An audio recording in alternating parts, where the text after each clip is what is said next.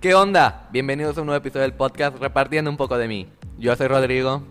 Y yo Elisa, en el episodio del día de hoy hablaremos sobre la importancia del respeto y la honestidad. Cada uno es un mundo, pero comparten muchas cosas. Antes de empezar, aunque técnicamente ya empezamos, queremos mandar un fuerte gracias a todos los que donaron tapitas y vieron el stream el pasado jueves. Fue realizado por nuestros compañeros de segunda de preparatoria, coordinados por María Fernanda Pérez. Desde aquí te mandamos una increíble felicitación. Quedó espectacular. Claro que lo fue. Yo que estuve ahí apoyando fue espectacular. No había sentido un ambiente de compañerismo y emoción en tanto tiempo. Cuentan con nosotros para próximos eventos. Y cuando nos toque a nosotros hacer uno, sé que contamos con ustedes. En otra noticia antes de empezar, en el Centro Escolar Rochavi, plantel Pensiones, se inauguró un contenedor en forma de corazón donde se almacenan tapitas para que estas después sean donadas a quienes lo necesiten. Todas las tapitas que se han guardado durante este tiempo están ahí. Qué bonito es ver que todos han dado su granito de arena. Ahora sí, empecemos con los temas de hoy. Vamos con el primero. El respeto. ¿Qué es el respeto?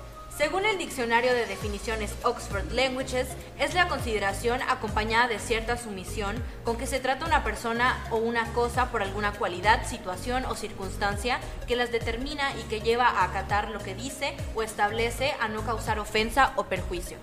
En una forma más simple, el respeto es tener en cuenta a los demás sin importar las circunstancias.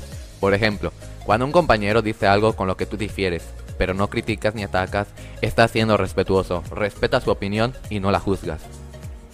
Esto es importante, porque no solo es respetar a los demás, tener en consideración tu opinión, respetar tus criterios e ideologías. Esos son algunos caminos, pero siempre manteniendo los valores, el respeto sobre todo. Y lo bueno es que siempre que haya respeto habrá honestidad, una que no dañe, que no sea nociva, pero aunque la verdad duele, todo tiene sus formas para decirlo. No es lo mismo gritarle a alguien que hablar tranquilamente de lo que está pasando. La honestidad es primordial. Sin este viviríamos en un mundo donde no podamos confiar ni en nuestra propia sombra. Investigando encontramos una definición muy buena. Se la traemos. Esta fue obtenida de la ONU. Esta dice que es hablar y actuar con sinceridad. Es más que no mentir, engañar, robar o hacer trampas. Implica mostrar respeto hacia los demás y tener integridad y conciencia de sí mismo. Nos menciona sus importancias, por ejemplo, la honestidad puede mejorar la salud mental y física. Por otro lado, la falta y el ritmo cardíaco y provocar otras consecuencias negativas para la salud.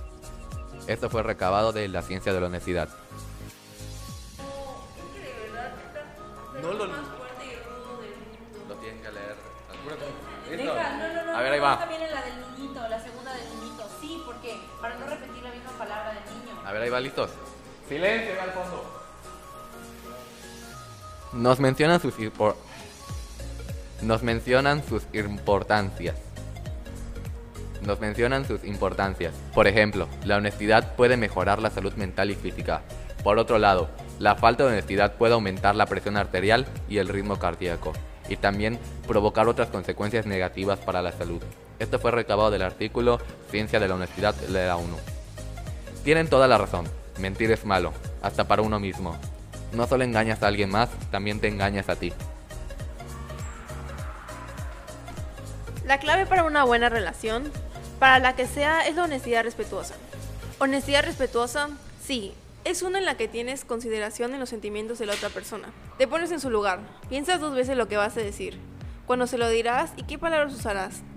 Hasta el hombre más fuerte y rudo del mundo tiene un niño en su interior. Piensa en ese niño que hay en el interior de la otra persona. Antes de despedirnos, mucha fuerza a los que están en exámenes y finales en estos momentos. Ustedes pueden, nunca lo olviden. No se olviden de seguirnos en nuestro blog, en Instagram, Facebook y TikTok. En todas nos encontramos como repartiendo un poco de mí.